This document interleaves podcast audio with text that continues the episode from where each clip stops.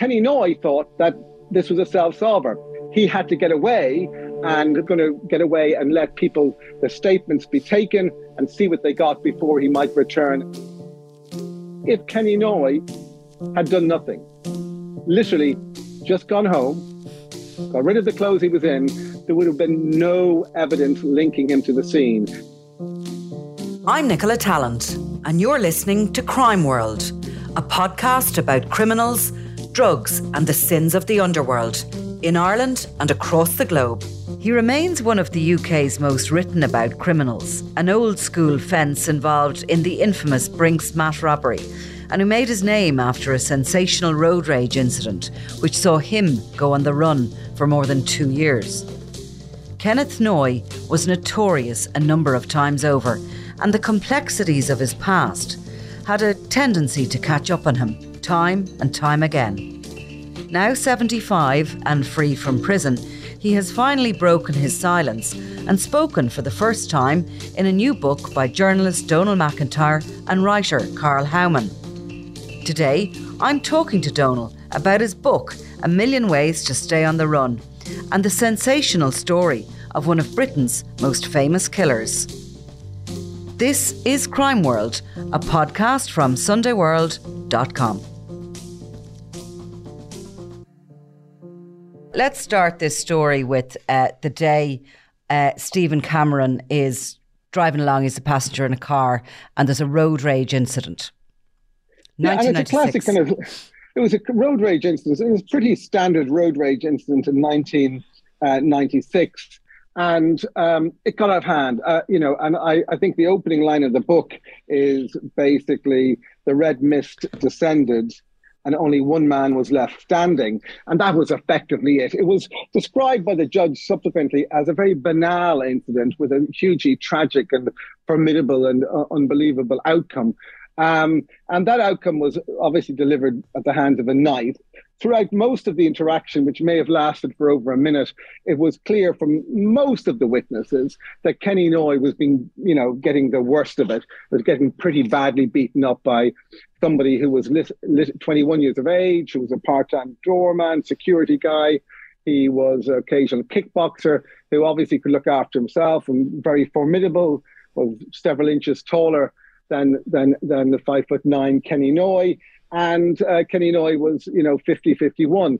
So this was a quite an uneven fight, and Noye this so thought in his uh, in his testimony that he was not going to make it back to the car, so he took a knife out, a penknife, and he used it twice.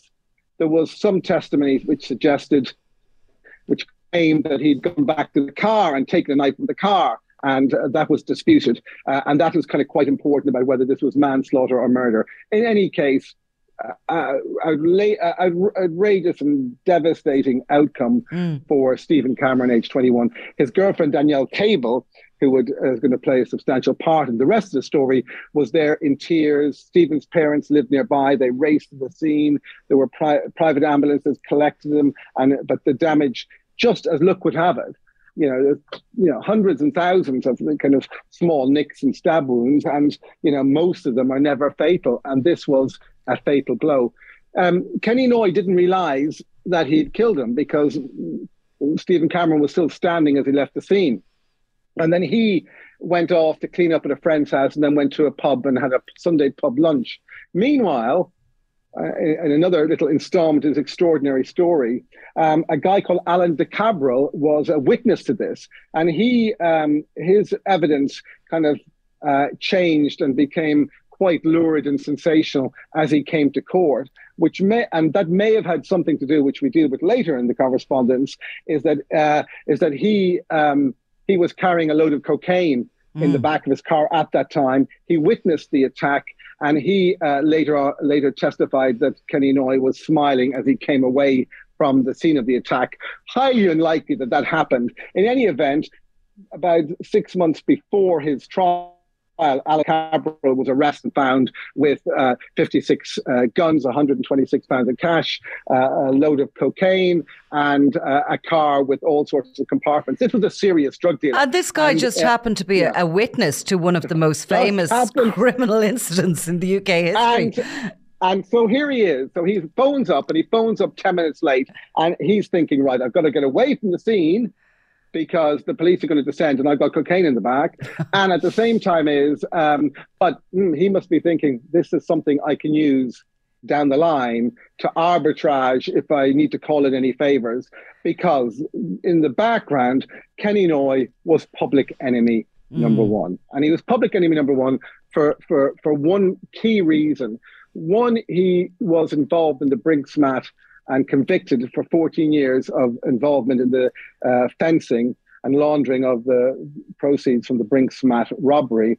And additionally, during the course of that investigation, uh, an undercover police officer dressed up in what I think was described in court as ninja outfit without any police ID, um, uh, snuck onto his property with another police officer. Was and this was uh, in in Kingswood in Kent, a Hollywood cottage, a huge kind of uh, 25 acres bit of land. And at the time, Kenny Noye was scared of. Um, he had gold, Mm. in in on the property. Um, it's not clear if it was it was Brink's-Mat gold. In fact, it's much more likely that it was Brazilian gold. But in any event, the undercover police officer, DC John Fordham, um, came on the property, and instead of retreating when the dogs in the property alerted Noye to this intrusion, and Noye grabbed a knife from his car, which he'd used to a small knife, which he'd used to to to clean out um, a kind of battery. And in fact, actually, there was a problem with the battery because the police had placed a bug in the car, which had been drained with the battery. So all quite complicated. But tragically, DC Fordham, um, according to the evidence of the state pathologist, confronted Noye instead of running. And um, Noye felt his life was in danger and he stabbed uh, DC Fordham, and DC Fordham died.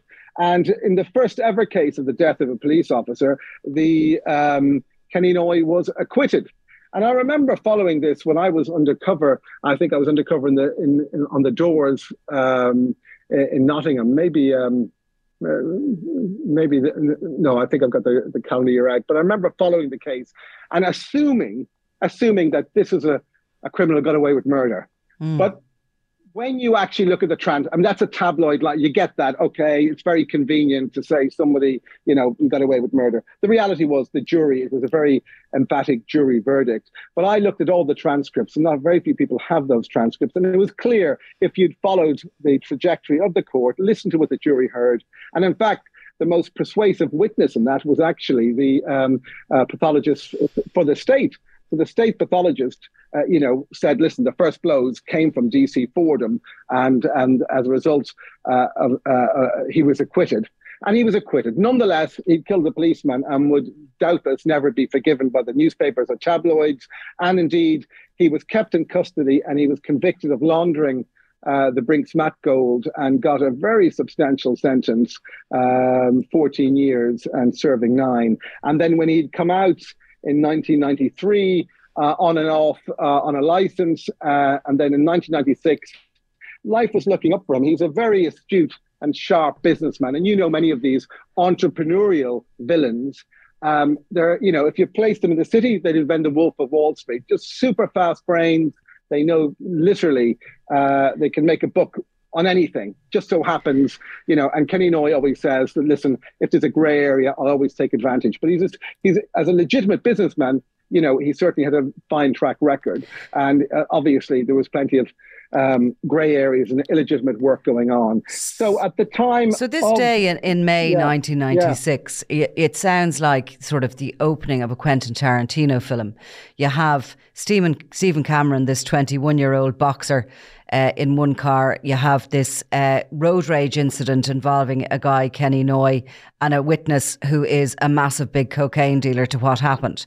Uh, mm. Noye takes out a knife, stabs Stephen Cameron. Unfortunately, it's fatal. He does a runner, but the background story to Noye is fascinating. He's been involved in the the Brinks ally, the Brink's-Mat robbery, sorry, and mm. he's also been involved in this killing of a policeman for which he's acquitted, but he's nonetheless got a really hefty jail term. He's actually on license, is he? Isn't he? When this he, I, this road I think rage by the happens. time his license was just either coming up, it was a three because he'd served quite a long sentence.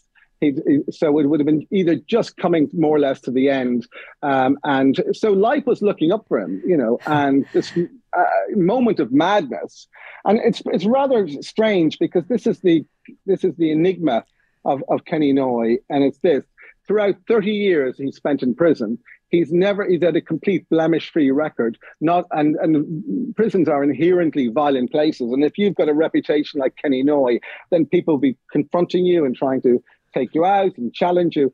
And so he held he has withstood those pressures within the prison system over here and some of the most serious category A, category triple A prisons without a blemish uh, uh, on his prison record for not one marker for violence. And the, before the death of D.C. Fordham, you know, he was, you know, he was in his 40s. There was no record of violence um, mm. uh, on the intelligence.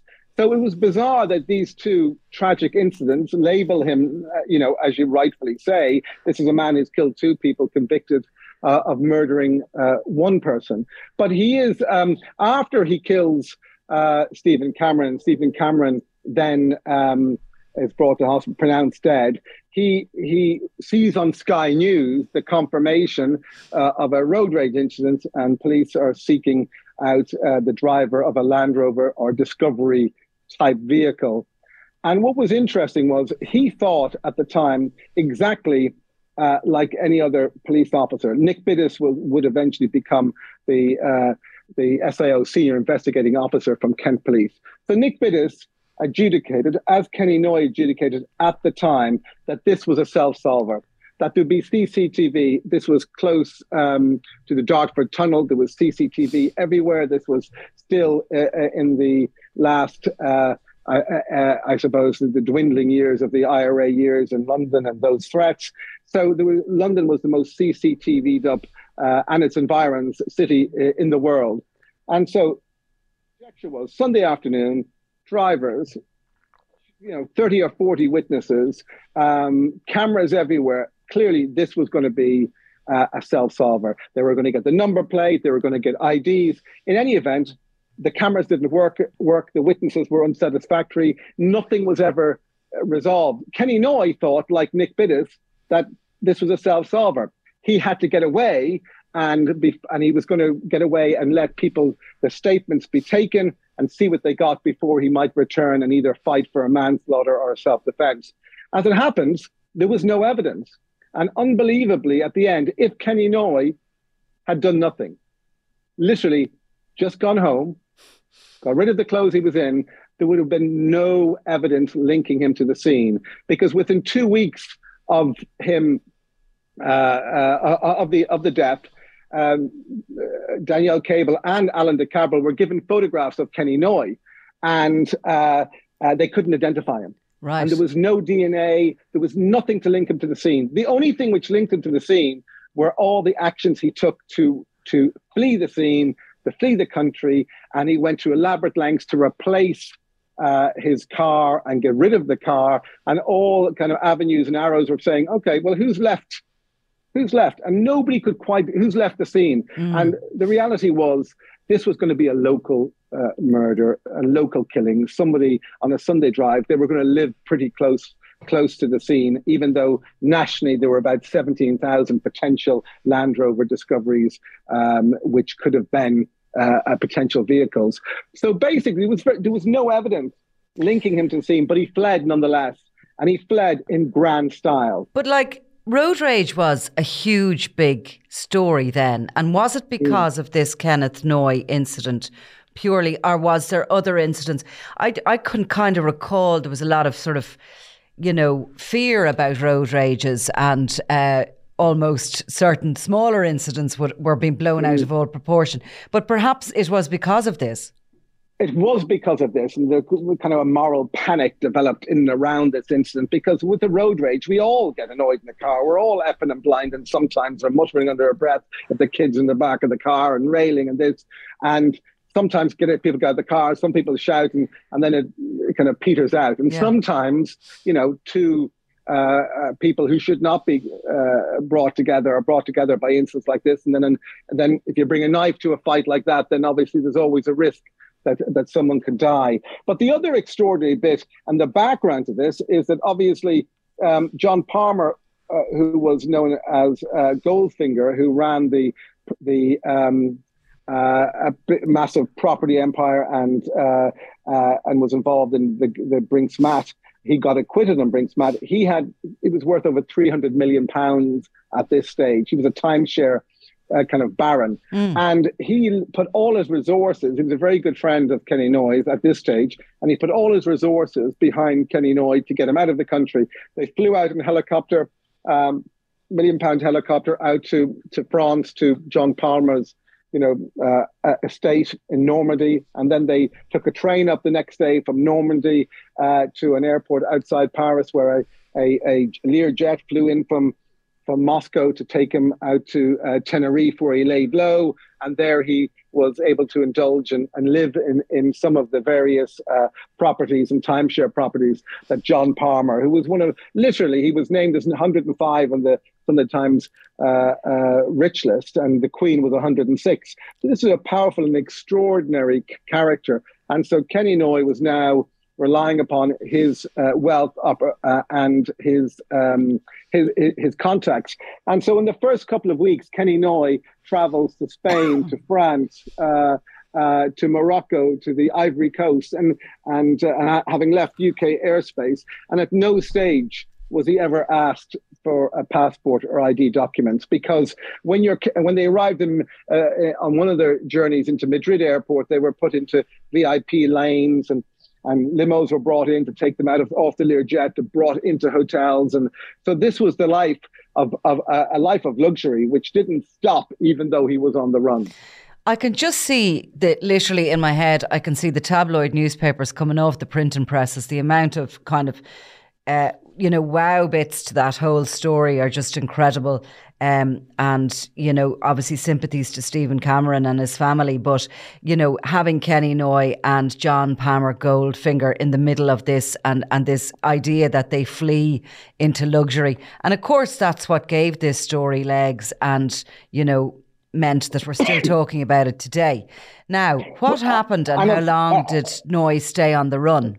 Well, he stayed on the run for two and a half years, which is quite extraordinary because, according to some ministerial records, uh, you know, the police were able to employ the services of MI5, MI6. Obviously, Interpol were involved. But for two and a half years, he stayed um, uh, on the run successfully. And eventually, he kind of left the protection of John Palmer and decided he had to kind of rely upon his own uh, wits. And he traveled uh, across South America, he tra- traveled to the Caribbean, Africa, in Spain. He settled down uh, in um, just close, um, about an hour from the coast of Gibraltar.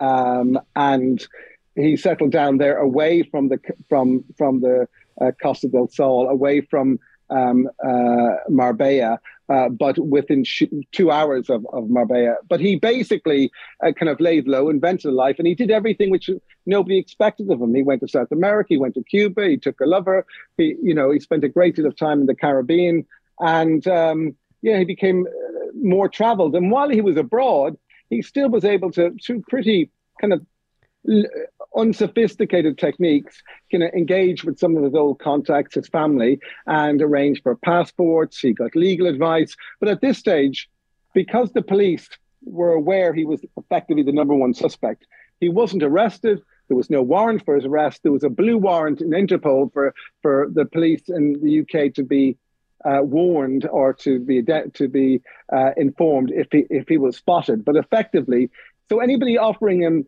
um, help was kind of immune from any prosecution because you know he was he wasn't a wanted man, and they knew that although the only evidence they really had, the only evidence they really had on Kenny Noye was the fact all the uh, efforts he made at fleeing the the uh, the scene. So they needed to get an ID from another ID from Danielle Cable, which they subsequently did get after two and a half years. But for a great deal of time, Kenny Noye, uh, you know, just lived uh, an extraordinary life of freedom and, and luxury. So and, he was essentially uh, on, on, the, on run. the run for the mm. from the investigation rather than from pending charges because they were presumably all the while trying to build a case for the director of prosecutions and while they had Noye as their central character, they had to build a case around him and his his his movements. You're absolutely right. So they built the case around that with Danielle Cable as the chief witness and Alan de Cabral, the big drug dealer. Hmm. but the reality was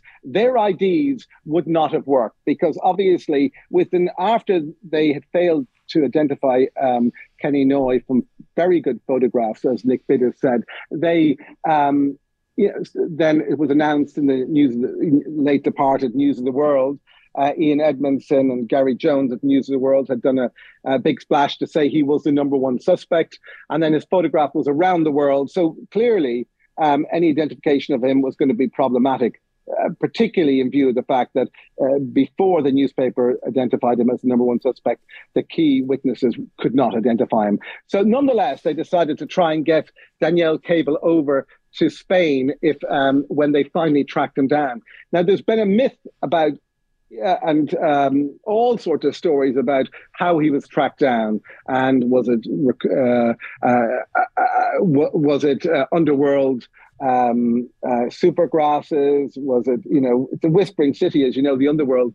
But actually, it was very banal in that there was an accidental sighting of him in Cadiz, close to, to Barbate, where he lived um, on the coast pretty remote coast of Spain, and it's a real horse racing and horse jumping uh, country. And he accidentally didn't intend at this show jumping event. And he turned around he bumped into a couple he knew from kent. And the couple were law abiding but, but he bumped into them they bumped into him and they knew this is one of the most wanted men in the world. The only other person on the radar was probably whitey bulger who was on the run for much longer but at the same time in the us and they bumped into him he saw them and they ha- exchanged pleasantries. What do you do? Mm. They now knew, oh God, the last thing we want to do is to bump into somebody who's the mo- one of the most wanted men in the world. And the last thing he wants to do is to bump into them. Anyway, so without asking, they prompted one of the couple, uh, the mom had said, listen, don't worry, Ken, if it comes to it, you know, if you're caught, it won't have anything to do with us.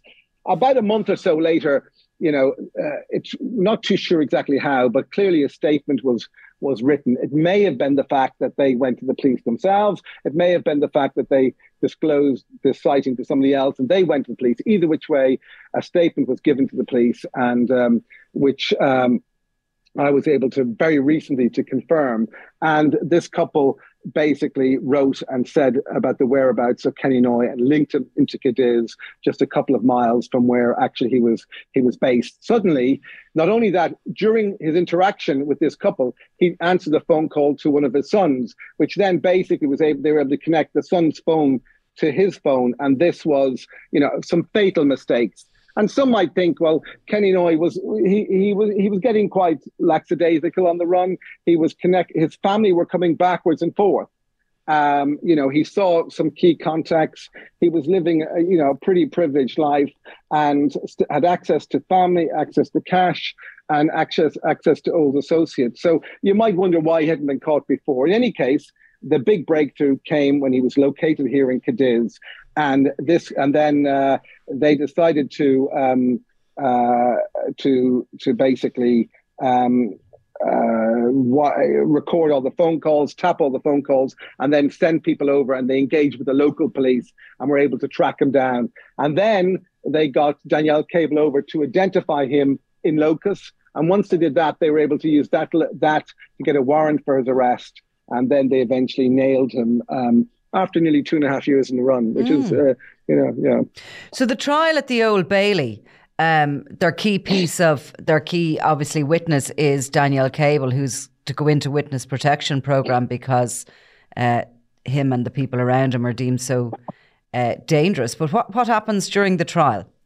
Well, during the trial, was she gave good evidence. I mean, Kenny Noye came out in this book and he says there was never a threat against her, and uh, and he said she gave good evidence, and you know most of the evidence um, pointed to you know a ruckus and a fight, and she obviously said that she didn't say that that uh, Stephen was the instigator, but in all other respects, uh, Kenny Noye and his team wouldn't really have had much problem with it because be- once initially in Spain before the extradition, and he fought extradition. He denied ever being present at the scene, but when he came over to the UK, he admitted it was he was there. He said it was self-defense and that Stephen, or, or at the least, or, or possibly manslaughter. Mm. Um, what had happened then was so she gave good evidence, but at this stage she was in went into witness protection a couple of uh, uh, months before the um, the the start of the trial, and um, maybe a bit longer. And, and, then, but during the trial, Alan de Cabrales uh, gave fantastic. Fantastic and fantastical evidence. Uh, the, the, judge described him as the as the um, uh, unforgettable Alan de Cabrales. Now, this was the big drug dealer. He was 27 stone, and uh, this was this was a man who um, uh, arrived in the in, in the dock and it, uh, he, his phone goes off in the dock. Anyway, he he he tells the, the jury that he he took down the full number and he adds all sorts of extraneous details which never happened because obviously the 999 call was recorded. Nonetheless, he does give the key bits of evidence. He said, as Kenny Noye walked away from the scene, uh, Kenny Noye smirked as if that will uh, uh, that will show them, and uh, and Kenny Noye obviously dis- discounted that. At this stage, Kenny Noye's team had no idea that Alan de Cabrales was a major drug dealer. Least of all, they had no idea that he had been arrested just six months or so before the trial and uh, been found with 56 guns, uh, 126,000 pounds worth of cash, uh, a car which is full of uh, false compartments for smuggling drugs, guns, and cash. And um, uh, so the cops, HMRC, raided him with with armed police and um, uh, and then he got a little rap on the knuckles. So the, this was a he was caught with so much drugs and cash that the case could have uh, could have been made that he would get 16 to 20 years in prison. Instead, he got no time, a rap on the knuckles, and he got his cash returned to him, his guns returned to him, and his um, obviously the drugs were taken away, and he didn't get his his car back, which is worth over twenty thousand pounds, until after he gave evidence, raising the suspicion mm-hmm. later on that he was being bribed with this. But so the jury had no idea that, about his past or about the fact that he got an easy ride with the lo- with the, with the police. And of course, if you had known that as a defense witness, uh, defense barrister, you would be making heavy play of it. Now the difference is, it didn't make the difference between whether Kenny Noye brought a knife to a fight, which he did, or whether Stephen Cameron died, which he did. But it was absolutely crucial to the difference between manslaughter and murder. Mm. And um, so, obviously, if you're putting a gleeful click in your heels as you've killed somebody, um, then obviously it's not going to play well with the jury. But during that trial, his uh, De Cabrales um, wife, ex-wife, well, they were separated, phoned up the court and asking to talk to the defense team because she said, um, uh, and the defense team, because she, it, was her, it was her view that everything Alan de Cabrales said was lies. he told the, the jury that he was he, he was going for a drive, testing his car, which is in repairs. No, he wasn't. He was going to deliver drugs. He said he'd come from uh, he'd come from uh, Mast. Uh, he from he brought his kids to mass. He hadn't been to mass in 16 years, and uh, and he he said he hadn't taken any recreational drugs when in fact his wife was saying he was a he was a major drug addict as well as drug dealer. Mm. And he was she was phoning up, and of course um, the the the bar the the clerks at the court were saying, listen, you've got to talk to we can't you can't talk to the judge. You've got to talk to the defense barrister. So she got the name of Batten which is a, another QC, um, and she phoned the wrong Batten. and uh, he thought, "What the hell are you talking about?" So, you know, j- during the trial, there was this amazing event which could have happened, yeah, but which went passed by. Then about then he was Kenny Noye went on to get convicted, and then about three months, four months after his conviction, she con- contacts him in prison to say, "Listen, um, this is what happened you know, my husband gave false testimony against you, and it was a it's a load of nonsense. And um, uh, really, you could have I felt you could have done with with, with some. Um, uh, with some being able to challenge that.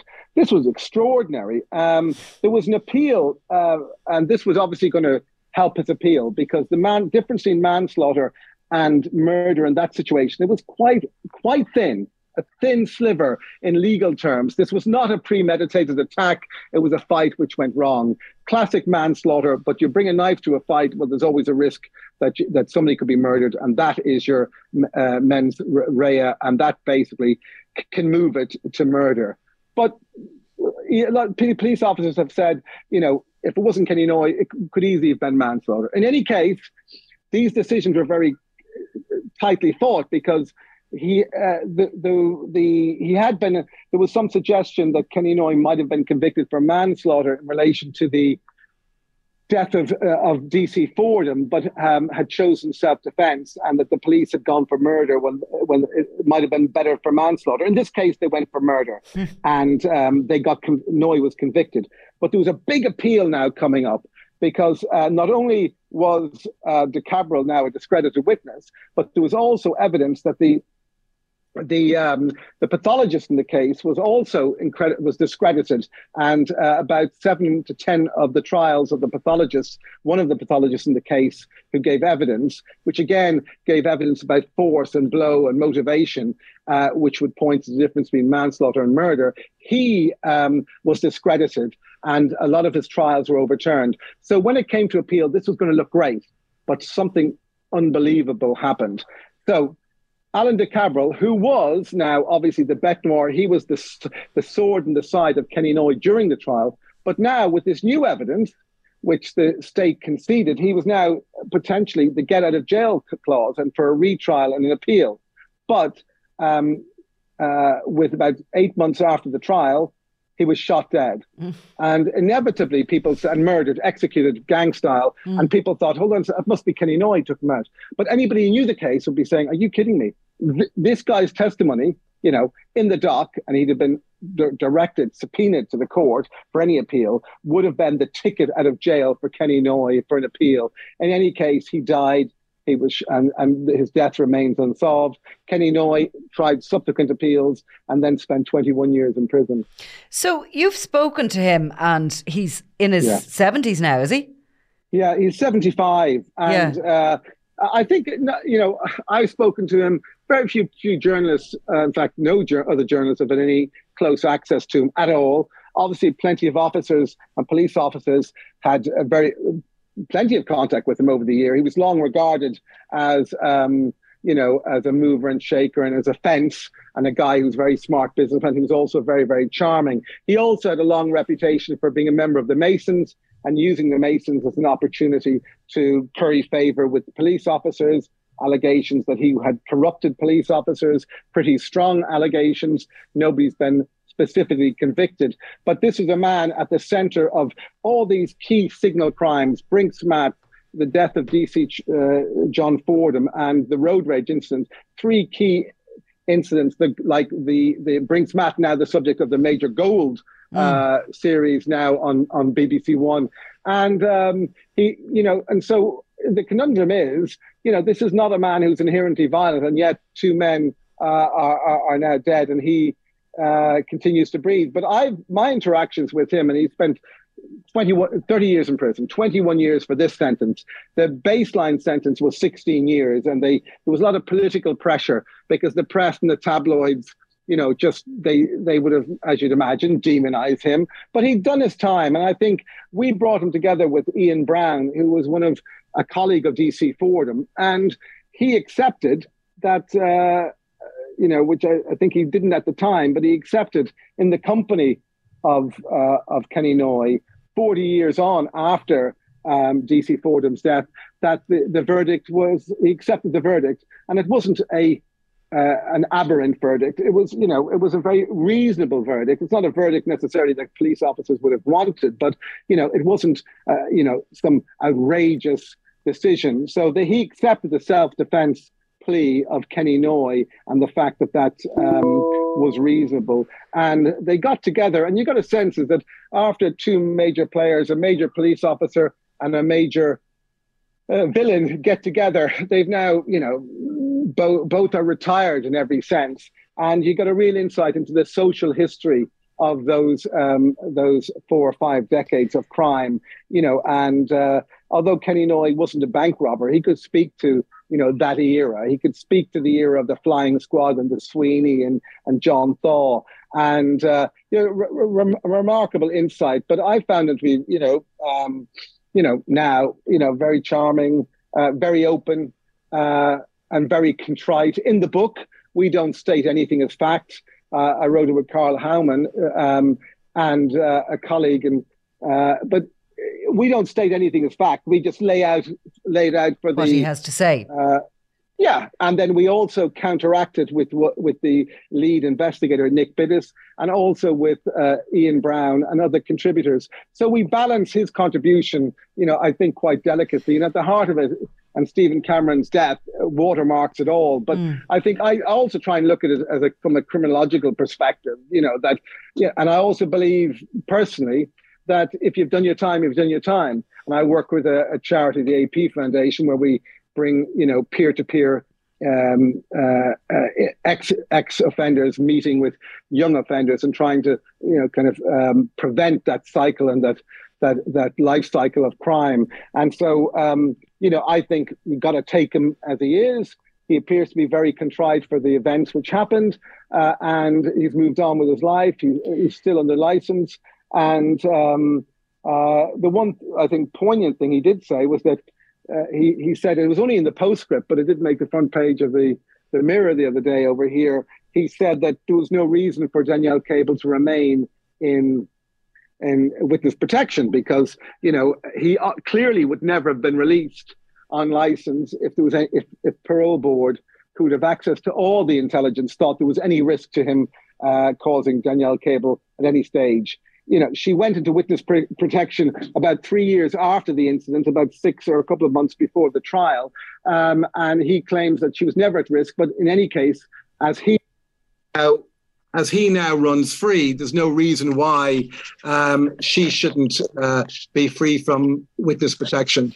So, does he or do you, having looked at the case, believe that it was the the death of the police officer, the undercover surveillance officer, John Fordham, that maybe gave police the future appetite to go for Noye well, in such a way? I, I, well, I think they're very open about it. You know, of course, that's the human condition. You know, you it's hugely visceral. Even for Ian Brown, it's a huge visceral. Your colleague is is is is killed in controversial circumstances. I mean, to be honest, it appeared to be kind of badly organized and uh, and not particularly uh, well uh, or orchestrated kind of raid or surveillance. Uh, one would have thought they would have anticipated that there were dogs on site, and they didn't seem to take that into account.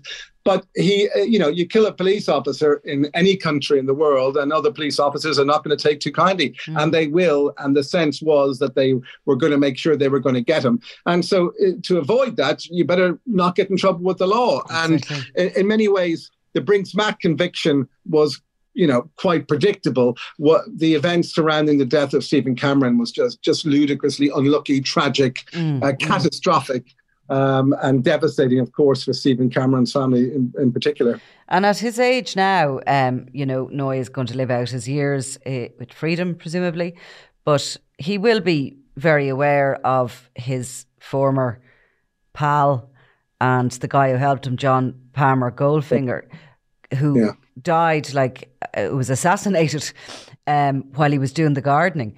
Uh, a guy who had sort of gone into retirement, shall we say. There's always a bullet waiting for these people. I think. Um, it, does Noye feel that sense of danger? No, I think that, I think when um, interesting when John Palmer died, the the police visited Kenny Noye, and we have it in the book. And they asked, and they they asked him, "Do you know anything about it?" They knew he didn't have, have anything to do do with it because uh, he got on well with with Palmer. But they just they wondered if he had any information about who who might have done it. So, um, but uh, Palmer w- was a man who really had lots of enemies, and I think Kenny Noye less so. Um, and despite uh, it was a fantastic tabloid fodder and pulp that he was always going to get knocked off when he came out of prison, or there was going to be a, a bloodbath. None of that happened. He's over four years out. Um, from um, his sentence. He was released in 2019, and uh, you know, literally, it's been I think um, nothing other than a few maybe parking tickets. So it's been very peaceable. So there's no no hint of any retribution or any issue like that, and um, so I think he, he was very different character to John Palmer, who you know had made lots of enemy, particularly over in Spain. And at the time of John Palmer's death, he was facing uh, potential trial and uh, more investigations in Spain. Um, but when Kenny Noye came back from Spain, uh, and he was uh, forced to come back by extradition. Because he didn't concede his extradition and come back, it meant that he could only be charged for the crimes um, for the one crime, the murder of Stephen Cameron. So in many ways, he could he couldn't be charged with any other crime. Um, uh, whereas Palmer was was under pressure in Spain, and uh, yeah, it, it was um, that it's extraordinary that that death still remains unsolved. Mm. Even more extraordinary that he was shot in broad daylight, and the ambulance was called, and a pathologist kind of examined him, and for a week they they thought that they didn't realize he was shot. They just thought he was uh, uh, open wounds in his body was from a, uh, a hernia operation or, or, or, some sorts that he'd had that week. So the story and mystery around John Palmer is is is is just another layer to this crazy story. It's an extraordinary one. Well, Kenneth Noye, uh, you know, and finally, I you're you're I, I know you well, and I know how that writing maybe isn't the first and most natural skill that comes to you. You're a broadcaster, you're a great speaker, etc. An amazingly complex story to take on in a book. But uh, I take it you're going to kick back now for a while. This must have been an enormous project. Well, well, you know, you know yourself. You you knock those books out all the time, and it's. Oh, really? I find them very difficult as well. Well, the thing about it is, I it, it, effectively I regarded it as three months. Uh, once you have the access, and I had full access with Carl, myself and Carl, had full access to, to Kenny Noye, and we had full access to Nick Biddis, um, the two primary characters, the cops and robbers, and so I could pick up uh, uh, the, the, the phone at any stage. So it, I just took two years, two and a half years of his time on the run and told that story. And you know there was a start, middle, and end, and it was in that order primarily. And then we just dug and carved out the detail. And I think it was three months structuring the book and three months of writing the book.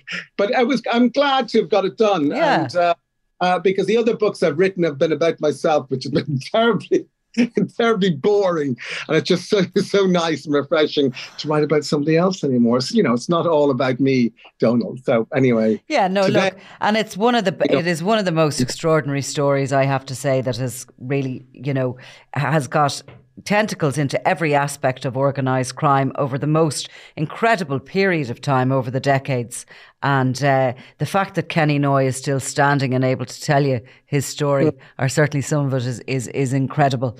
So, well, I, I, I, think the key thing is in documentary filmmaking or in your journalism or my journalism, we've always, you know, we're open to talk to anybody and and I think at some stage, sometimes the most unlikeliest people are willing to talk at the most unlikeliest of times. You always have to be ready for it, and I think we've been very lucky. Myself and and Carl, my co-author, very lucky to be able to get uh, uh, a little little bit of social history and criminal history done um, with this book. So delighted with it. And listen, a great lesson in you never know if somebody's going to talk until you ask. Exactly. Thanks very much, Nicola. Thank you, Donal. You've been listening to Crime World, a podcast from SundayWorld.com, produced by Ian Mullaney and edited by me, Nicola Tallant. Research assistant is Claude Amini. If you like this show and love true crime, leave us a review. Why not download the free SundayWorld.com app for lots more stories from Ireland and across the globe.